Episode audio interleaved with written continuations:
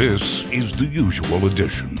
Now, Rachel Goldstein Shabazz. The earth is still trembling from the Republican explosion last week. I am, of course, referring to the curation of the First Lady's convention dress. The green convention dress.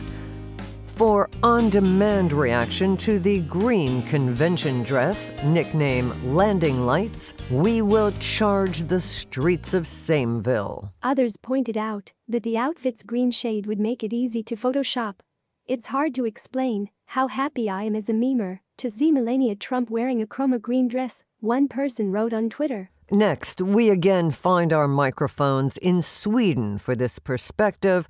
Those Swedes. Here's blind reporter James Yefjord. I'm blind. I'm in Sweden. Let's go to the streets and try not to bump into any Swedes. If you meet them when they're like available, they're very friendly. But if you try to talk to them like in the morning or like when they're doing something, they're not so approachable. But when they drink, they're like the most talkable ever.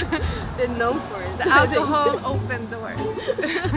And for reaction to Melania's hideous green, we next reflect on the streets of Switzerland. Gleiche oder nimmst du ein bisschen mehr Zeit? Das ist etwas anderes. Ich nehme mir meistens ein bisschen mehr Zeit und esse meistens ein bisschen mehr, zum Beispiel Toast. We are the only radio service that services Swedes and Swiss. To support our member services, please donate now to Public Radio.